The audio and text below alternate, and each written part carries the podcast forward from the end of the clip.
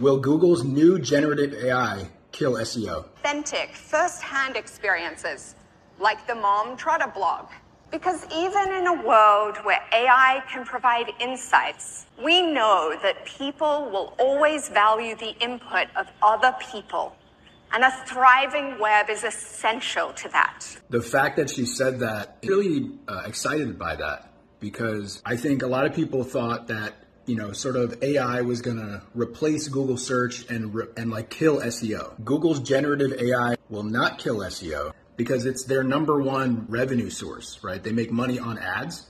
So why would they completely get rid of that? So I love the fact that the product development team has developed a tool that integrates with organic SEO, paid advertising, and other media sources as well. What do you guys think about this new generative AI with Google search and how it's incorporated into their whole ecosystem? What's up, you guys? Rich Tavetian here. As a reminder, I answer all my DMs on Instagram.